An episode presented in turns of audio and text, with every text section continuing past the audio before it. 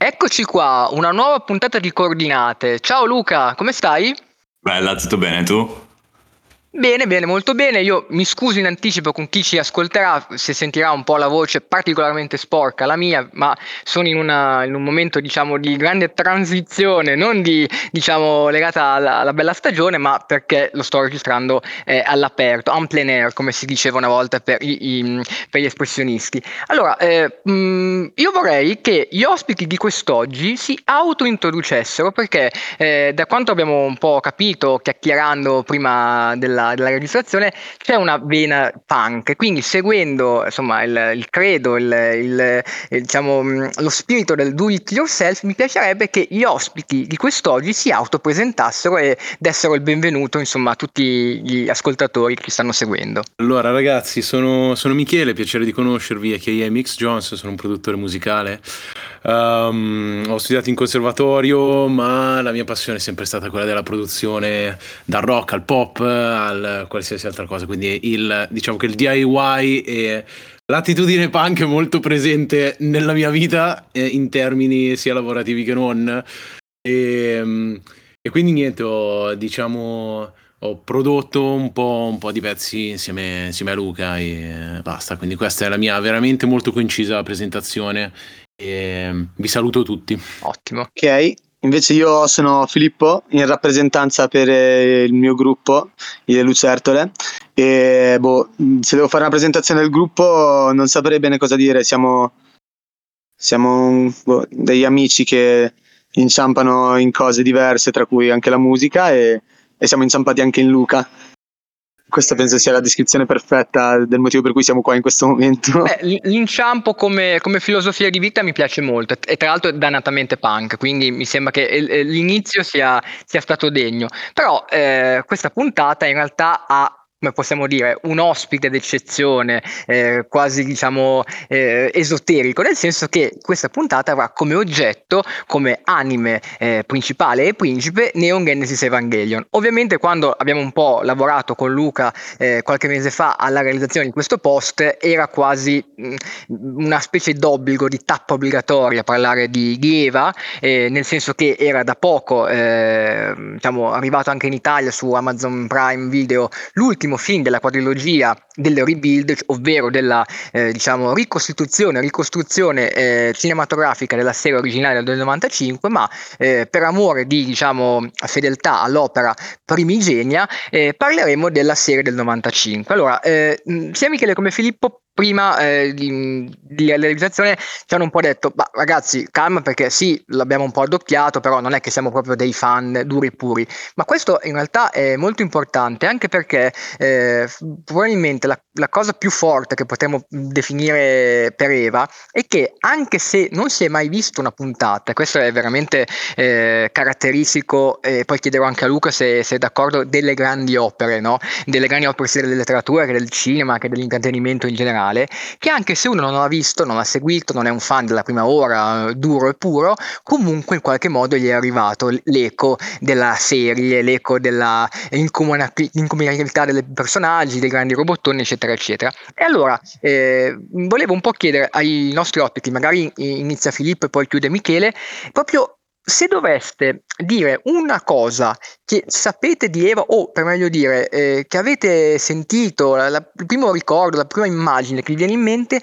qual è? Così almeno eh, settiamo un po' quali sono le, le, coordinate appunto per giocare sulla parola e poi si, si prosegue di slancio. Hey, allora, il, il primo cenno che ho avuto in realtà è stato abbastanza recente, nel senso che sono un fruitore di manga in generale. Mh, che mi, cioè, mi guardo o leggo più o meno, dai, soprattutto le cose principali, come possono essere One Piece e altre cose, My Hero Academia, un po' più, eh, non saprei, pop direi.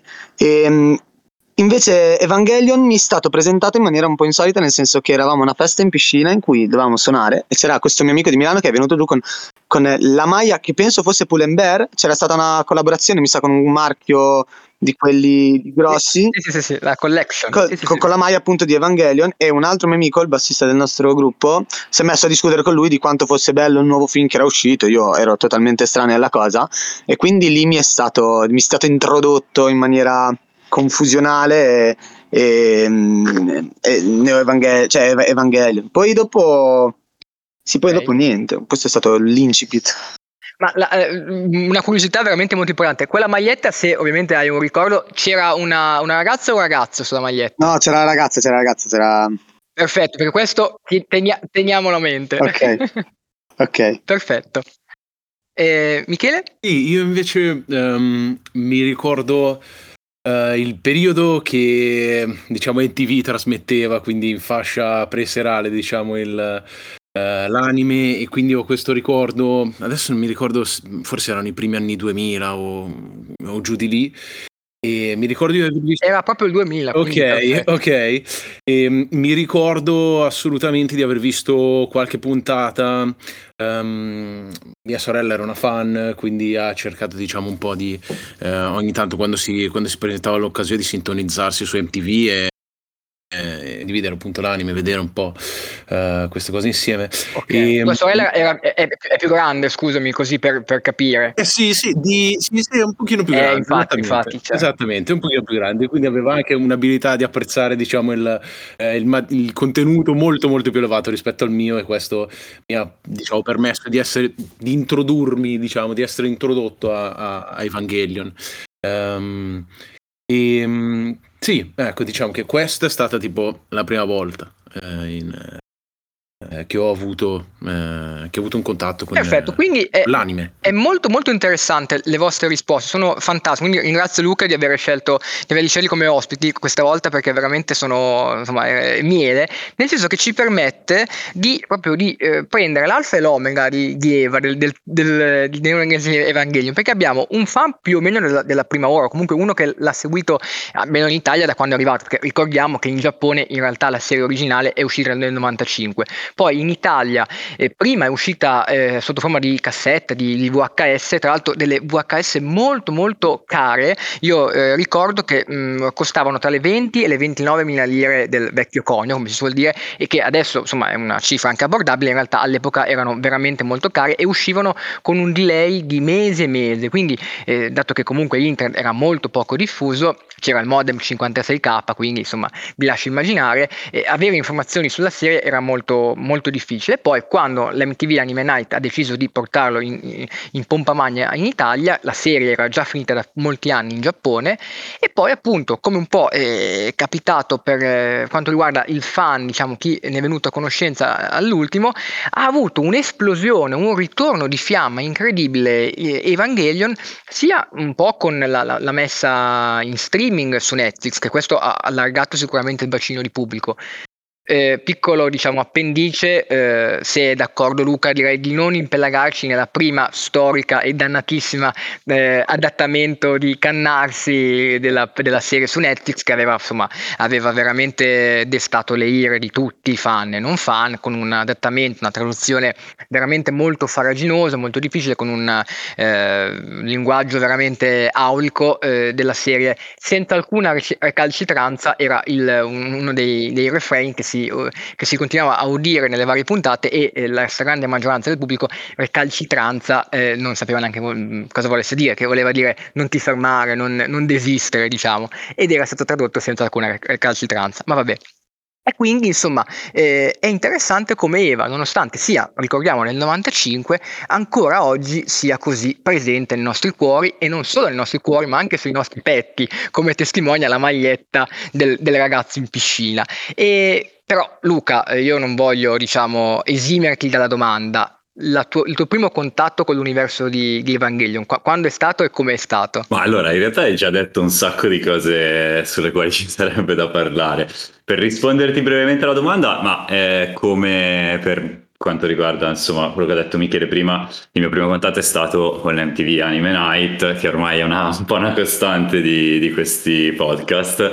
Eh, quindi grande merito a, alla programmazione di MTV per aver divulgato eh, il mondo anime e averci fottuto un po' il cervello con, eh, con questo tipo di, di media eh, in adolescenza. Tuttavia, eh, Evangelion sicuramente non era un prodotto propriamente adatto a, all'età che avevamo, insomma, in, in quel periodo, parliamo di boh, 10, 12, 14 anni massimo.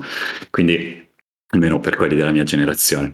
Ehm, quindi ai, ai tempi, sinceramente, era figo, c'erano i robottoni, si combatteva, c'erano queste battaglie molto strategiche, però non, non, non riuscivo veramente a cogliere ehm, al 100% quello che la serie voleva trasmettere. Erano tutta una serie di, di argomenti, di profondità che non avevo, non avevo gli strumenti per, per, comprendere, per assimilare, per rifletterci. Quindi, eh, come in realtà credo un po' tutti, col passare del tempo, con dentro questo pallino nel cervello di Evangelion, ok, figata, lo guardavo da piccolo, esce su Netflix, c'è questo grande scalpore per il magnifico adattamento di, di, di Cannarsi, il nostro fratello, e quindi se ne parla un sacco, poi c'è il lockdown e ovviamente me lo riguardo. Insomma, per me è andata un po' così.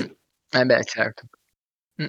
E, è, interessante che poi ehm, non a conclusione del lockdown, ma in realtà a conclusione dell'estate, perché se non erro, eh, l'ultimo film della quadrilogia del rebuild è uscito il 13 agosto, quindi era proprio, non dico fine dell'estate, ma insomma stavamo andando verso la fine e c'è stato veramente anche in Italia un, un grande ritorno di fiamma, tutti se lo sono visto, nonostante durasse oltre eh, tre ore e mezza, quindi come al solito era comunque una proiezione di fede, anche perché il regista e della serie e dei film ideati che hanno, in realtà non è soltanto un regista di serie animate, di anime, ma è anche un regista, diciamo, i controfiocchi di film tra virgolette normali, tanto è vero che eh, ragazzi io eh, vi giuro non era concordato, oggi eh, come diciamo una persona degli anni 60 mi sono occupato del giornale, incredibile, di carta, e ho sfogliato Robinson di Repubblica, c'era un paginone dedicato al nuovo diciamo manga di Shonen Jump, caso del 2020 in Giappone, eh, tradotto, eh, portato in Italia eh, questa settimana, eh, Kaiju 8, e Matsumoto, eh, autore eh, del, del, manga, ha citato come eh, principale eh, personaggio, persona di riferimento diciamo, del setting, della filosofia, della, del, anche del design dei suoi kaiju, dei suoi mostroni, proprio l'anno e quindi il regista anno di Shin Godzilla perché appunto Anno è un regista eh, molto molto rinomato in, in, Giappone di film appunto anche con esseri umani e si era occupato di Shin Godzilla che tra l'altro chi di voi l'ha visto e se non l'avete fatto vi consiglio di recuperare è veramente Diciamo molto vicino alle tematiche di Evangelion perché e qui appunto eh, entreremo anche un po' nel vivo della discussione anche in Shin Godzilla c'è tantissimo questa sorta di burocrazia di molto molto giapponese legata alla, alla società giapponese che un po' tutto, tutto incolla tutto come se fosse un cappio stringe. E quindi eh, volevo chiedere a, anche un po' ai nostri ospiti una cosa che magari i fan di Evangelion non si pongono, perché i fan di Evangelion rimangono, come diceva anche Luca, estasiati da piccoli per i robottoni, quando si entra nell'età puberale per eh, i, le, le, fantastiche ragazze e anche ragazzi, perché Kaoru Nagisa, uno delle, insomma, dei personaggi che fa un'apparizione di, tre, di, due puntate e mezzo, ma è, sconquassa i cuori di tutti, ehm, quindi maschi, femmine, tutti sono tutti bellissimi, tutti fighissimi, quindi con la pubertà, eh, il momento del, dell'emozione, poi da più grande comincia a riflettere, però questi fan che crescono insieme a Eva non riflettono sullo scotto da pagare per entrare nel mondo di Eva ed è secondo me la domanda giusta da fare sia a Michele come a Filippo, cioè qual è il grado di resistenza?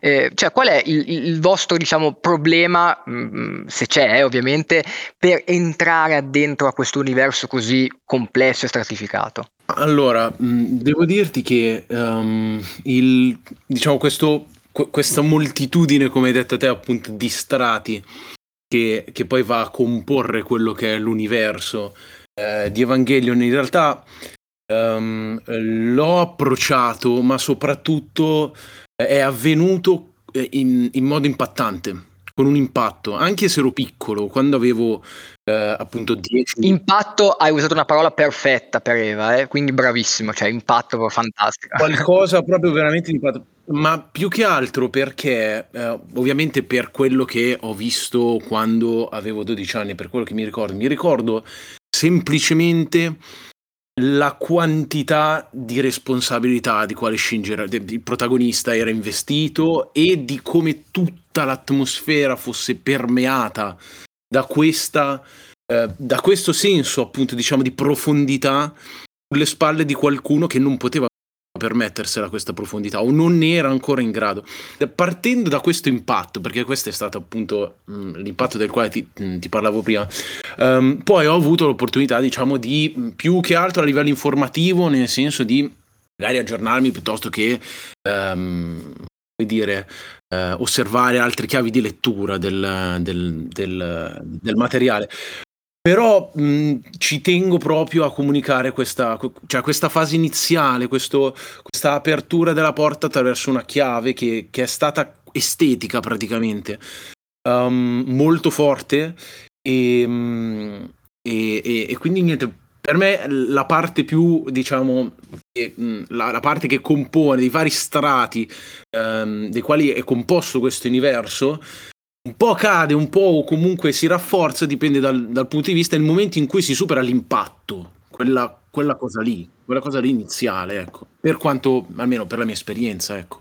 Questo è molto interessante perché proprio tu ammetti che ci sia questa sorta di scorza da, da dover, diciamo, eh, recidere, da, dover rompere per entrare, perché ovviamente, insomma, si parlava anche prima di, di altri tipi di, di, di, racconti, come appunto One Piece o My Hero Academia, che sono magari un po' più, un po più dolci, no? a farti entrare in, in, mondi anche iper certificati, pensiamo a quello di One Piece, ma anche My Hero Academia, insomma, a proposito di strati, di personalità, è interessante. Evangelion è un'altra cosa, c'è più un, uno scotto da pagare, però appunto giustamente tu dici se però mh, non ti svilisci, non, appunto senza alcuna recalcitranza, non rinunci, vai avanti, allora entri veramente in un'altra dimensione, un po' questo è il valore aggiunto. E che secondo me, scusami se ti interrompo, in realtà è anche come dire, quel valore aggiunto che per ogni eh, episodio, per ogni diciamo sviluppo dell'idea, in realtà è, cioè, è, è, quasi fondamentale, nel senso che lo permea in maniera talmente profonda che um, non può che accompagnarti, diciamo, durante, durante la fruizione del materiale. E quindi, quindi, è anche essenziale, appunto, da, mh, da questo punto di vista. Ecco. Perfetto, perfetto. Eh, molto interessante. E, beh, il, la mia opinione è praticamente uguale, nel senso che per me, io eh, ammetto di aver guardato la serie la volevo vedere da molto tempo, però l'ho guardata appunto in funzione di questo podcast principalmente. E devo ammettere che le, i primi episodi sono stati. Sì, sono stati un muro da buttare giù, precisamente, perché non è. Eh, non è, non è nulla, cioè non era abituato a nulla del genere, anche forse per le dinamiche proprio no, della narrazione. E, però una volta che si butta giù quel muro, che si entra nel mondo e eh, cioè, la, la, fruizione è continua, cioè, non, non, puoi smettere perché vuoi capire, ci sono troppi, ti vengono posti troppi quesiti a cui devi trovare delle risposte che poi alla fine fai anche fatica a trovare. A, a, a, cioè, parlo quantomeno per la mia esperienza, soprattutto sul finale della serie che, che, mi ha creato un sacco di confusione. Ho dovuto chiedere a Luca che cosa era successo. Mi ha detto, ah, guardati il film perché sennò io non.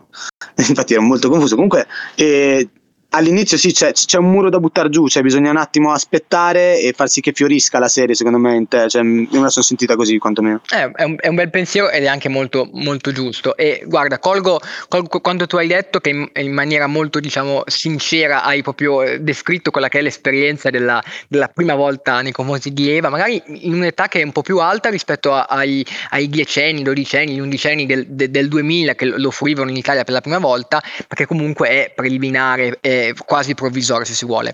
Per quanto riguarda Luca, invece, vorrei fare una domanda uguale e diversa al tempo stesso, nel senso che ovviamente Luca eh, è più addentro, lo conosce di più, però ha detto una cosa che insomma mi sono appuntato perché è, è fondamentale per questa nostra discussione, cioè eh, con il lockdown io la serie me la sono rivista tutta e ho avuto, se si vuole, ho letto così tra le righe, anche un po' il tempo e forse anche, non so, la, la condizione spirituale per fruirla a, al massimo livello, al massimo grado. E quindi ti chiedo una domandona incredibile, quindi mi scuso Luca. Eh, eh, che cosa ti, ti, ha, ti, ha, portato? Che cosa hai sentito? Cosa, cosa, hai provato nel rivederla? Quali sono state le cose in più che hai scoperto, che ti si sono aggiunte, magari che hai meno, magari dei ricordi confusi della giovane età? Sono molto curioso. Ma allora, intanto vorrei anche porre l'attenzione sul fatto che se eh, la visione oggi in un'età più o meno adulta è confusa, figurati quando hai dieci anni cosa cazzo capisci del giusto finale. Disclaimer, giusto disclaimer. Comunque, al di là di questo, ma in realtà ehm, al di là dei vari misteri che vengono magari un po' lasciati eh, tra le righe e quindi è necessario eh, elucubrare in modo particolare per venire a, a trovare, arrivare a trovare delle risposte dubbie comunque, o comunque fare ricerche, cercare chi ci ha pensato più di te e chi dà delle risposte. Diciamo che ci sono dei punti di domanda che rimangono molto sospesi, a, a cui non si arriva mai a una risposta definitiva, ok, è così. Al di là di questo, quello che in realtà mi è, mi è arrivato in più è tutta la parte emotiva. Eh, io ormai ho quasi 30 anni, eh, tutta quella serie di eh, disagi e diciamo, pipponi che si tira il protagonista e tutti gli altri personaggi, sono cose che a dieci anni non avevo gli strumenti per comprendere, oggi in realtà mi trovo dalla parte opposta, nel senso che sono tutte cose che io ho già vissuto negli anni precedenti, ho già affrontato. Già Sei passato dal, dal, lato di Misato. Esatto, diciamo. esattamente, esattamente. Quindi m- mi sono portato a casa eh, tutta questa cosa ehm, proprio a livello psicologico, direi, eh, di dire, ah ok, ecco che cosa, che cosa, c'era che non capivo e oggi ho gli strumenti per comprendere tutte queste, queste dinamiche, tutti questi processi mentali che avvengono durante la serie. E quindi è, è, stato tutto molto più chiaro a livello di cosa sta succedendo perché eh, devo dire la verità che anch'io una volta che avevo finito il grande rewatch ma nonché il, il film diciamo del finale più i vari rebuild ho avuto difficoltà a, a, unire tutti i puntini, ecco, riguardo proprio gli aspetti di trama. Mi sembra, mi sembra Molto, molto giusto. Tra l'altro, insomma, eh, voglio dire, la, la, la, anche soltanto a livello proprio così immediato, lo scotto da pagare di una, un tipo di narrazione che parte con eh, un'invasione aliena, quindi diciamo invasione aliena mh, da parte di mostroni, nel vero senso di kaiju, quindi quella cosa più banale del mondo per una serie di animazione giapponese, con però poi già nelle prime puntate personaggi inquietanti, il fatto che non sia poi il primo angelo, ma ce ne siano arrivati degli altri, mh, non è il primo impatto, ma si parla di un secondo impatto per scongiurare un terzo, è tutta una serie di cose che sono già diciamo in, in, eh, in media stress, un inizio in media stress che non è una cosa diciamo così, così consueta. E, e, in tal senso già subito eh, Evangelion si segnala per questa sua alterità, oltre al fatto che era stato già citato, secondo me va ribadito come a livello estetico, specialmente le, le prime puntate, a parte forse la quarta, che aveva dei, dei mm, così, un piccolo inciampo, anche a livello di disegni, di animazioni, era un qualcosa, specialmente nel 95, ma ancora adesso mi viene da dire, veramente fuori scala, cioè si vedeva una serie eh, con i eh, livelli qualitativi di un film d'animazione motivo per cui poi le puntate insomma verso il fondo tra, da, dalla 23 in avanti diciamo eh, la, la, la, vulgata vuole che lo studio Gainax non avesse più eh, una breccola di quattrino e quindi aveva dovuto fare un po' raffazzonato tirando fuori delle soluzioni molto così in, interessanti come tenere i protagonisti su un ascensore fermo per svariati minuti per elucubrazioni ma comunque che erano tutte digerite come si dice quindi funzionali alla narrazione. Però appunto parlavamo di estetica. Ora, estetica, benissimo al di là che eh, lo, facciamo un piccolo diciamo eh, momento enciclopedico allora hanno idea che hanno oltre a collaborare um, nelle serie principali di Sailor Moon eh, è sempre bene ribadirlo è stato anche il creatore di eh, Il mistero della pietra azzurra Nadia eh, conosciuto anche che magari qualcuno di voi ha visto che era una serie che um, Mediaset Italia 1 ha dato più volte. Bene se adesso voi prendete Nadia la bellissima protagonista eh, della serie e scusate il termine, mm, mm, diciamo, la, la, sbiancate un pochettino e le cambiate taglio di capelli e il colore, avete Shinji. Quindi eh, la vostra infanzia è terminata perché è uno a uno esattamente lo stesso tipologia. Ma al di là di questo, parliamo proprio di personaggi. Quindi vi chiedo, eh, magari se vuole iniziare Luca, poi eh, Filippo e Michele possono, possono, andare avanti. Domandona proprio da, da, da uscita da, da, scuola o davanti a, appunto a una birra o un caffè. Il vostro personaggio del cuore di Evangelion. Ne dovete scegliere uno perché sono tanti personaggi mitici, però ne dovete scegliere uno e uno solo e ovviamente motivarlo. Luca, la parola a te. Allora, questa domanda è, è ancora più difficile che nelle altre puntate del podcast perché in realtà essendo particolarmente corale come, come opera e non so, e non troppo neanche incentrata sui singoli personaggi, o meglio, è, è tutto veramente un, un'onda, ok, con tanti protagonisti che vanno avanti Mi è, mi è veramente impossibile dirti ehm, il personaggio preferito. Però dovendoti dare una risposta, ok, decidendo di doverti per... Dai, dillo pen pen, Luca. Luca, dillo pen pen, così siamo... No, in realtà ti direi, proprio a livello di design, per citare anche i discorsi che facevi prima, Leva 01, secondo me è incredibile. Oh, bello, bello, una bellissima risposta. E come, come mai ti ha così colpito Leva, Leva 01? È fighissimo, cioè non ho, non ho eh, particolari motivazioni intellettuali a riguardo, è viola, è fighissimo, è cattivissimo, è bella. Tra l'altro è molto interessante perché l'Eva 01 ha proprio anche a livello cromatico, oltre ad avere un paio di sneakers mh, mm, proprio da, da NBA a, ai piedi, eh, proprio così, è proprio una specie di manifesto anche di palette cromatica di quello che erano gli anni 90 in quel periodo. Sembra proprio una, una specie di, di maglietta da, da, da, franchigia di basket, è super interessante. Ma ora la, la, parola a Michele quindi a Filippo sui vostri personaggi del cuore. Ok, uh, mi toccherà assolutamente andare sul banale. Io vado con Shinji, assolutamente. Um, oh, bravo, no, bravo. Vado bene, proprio bravo. sul banalone così, ma per, per sempre, diciamo, una. Um, proprio un'assimilazione del, uh, diciamo del, dell'elemento del carattere uh, del personaggio in un'età che era quella che era quindi avendo 10, 11, 12 anni uh, mh, diciamo che essendo lui stato caricato di questi di questa grande responsabilità ha anche ovviamente poi mh, tutti, tutte le varie sfaccettature del diciamo salvatore barra eroe barra eh, eccetera eccetera. Ma nonostante questo è anche incompreso nel senso che a scuola eh, viene trattato come viene trattato il padre è il, il padre quindi diciamo che um, a livello a livello emotivo eh, è quello proprio con il quale sono proprio più legato e eh, non posso che esimermi da, dall'andare sul banale e quindi ti direi Shinji proprio eh, in modo diretto e Pale. Bene, Via. bene. Mi piace anche perché poi Shinji in Giappone è super popolare e amatissimo. In realtà nel mondo occidentale non è così amato, nel senso che insomma ci sono anche delle parodie, eh, eh, tipo Evangelion diretto da J.J. Abrams con uno Shinji super muscolare che ammazza tutte e va con tutte le, le ragazze di Evangelion, eccetera. Quindi è molto interessante.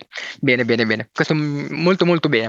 Eh, Filippo. Allora, io farei molta meno fatica a dirti i personaggi che non ho sopportato, però andrei su, io sul padre. Ma eh, no, no, adesso, adesso però rispondo perché questo è, super figo come cosa. Dimmi chi, chi non sopporti. Asuka, personaggio più fastidioso probabilmente. Cioè in realtà mi, mi è piaciuta molto la cosa.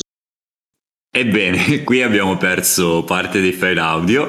Eh, mea culpa e niente quello che Filippo eh, dei Lucertole stava dicendo è appunto che non ha eh, sopportato, come del resto devo dire anch'io, Asuka, almeno nelle prime puntate nelle quali viene introdotto questo personaggio, ma che poi ne ha apprezzato comunque le evoluzioni e che uno dei personaggi insomma che eh, lo hanno appassionato di più della serie è Gendo. Eh, quindi questa, questo desiderio no, di riportare in vita la, l'amata, la moglie a tutti i costi in una grandissima storia romantica del personaggio e voleva a tutti i costi riportare in vita in qualche modo comunque la, la moglie, l'amata e arrivare fino all'estremo per, per, per, far questo, per riunirsi a lei. Questo in realtà mi è piaciuto tantissimo. Beh, è una, una delle più grandi storie d'amore, se si vuole un po' eh, malato, no? distorto, però sicuramente potentissimo di, di, di tutti i tempi. Quindi eh, devo dire che mh, pensando anche a, alla domanda, eh, mh, il mio cuore diceva Gendo, e quindi insomma è, è molto...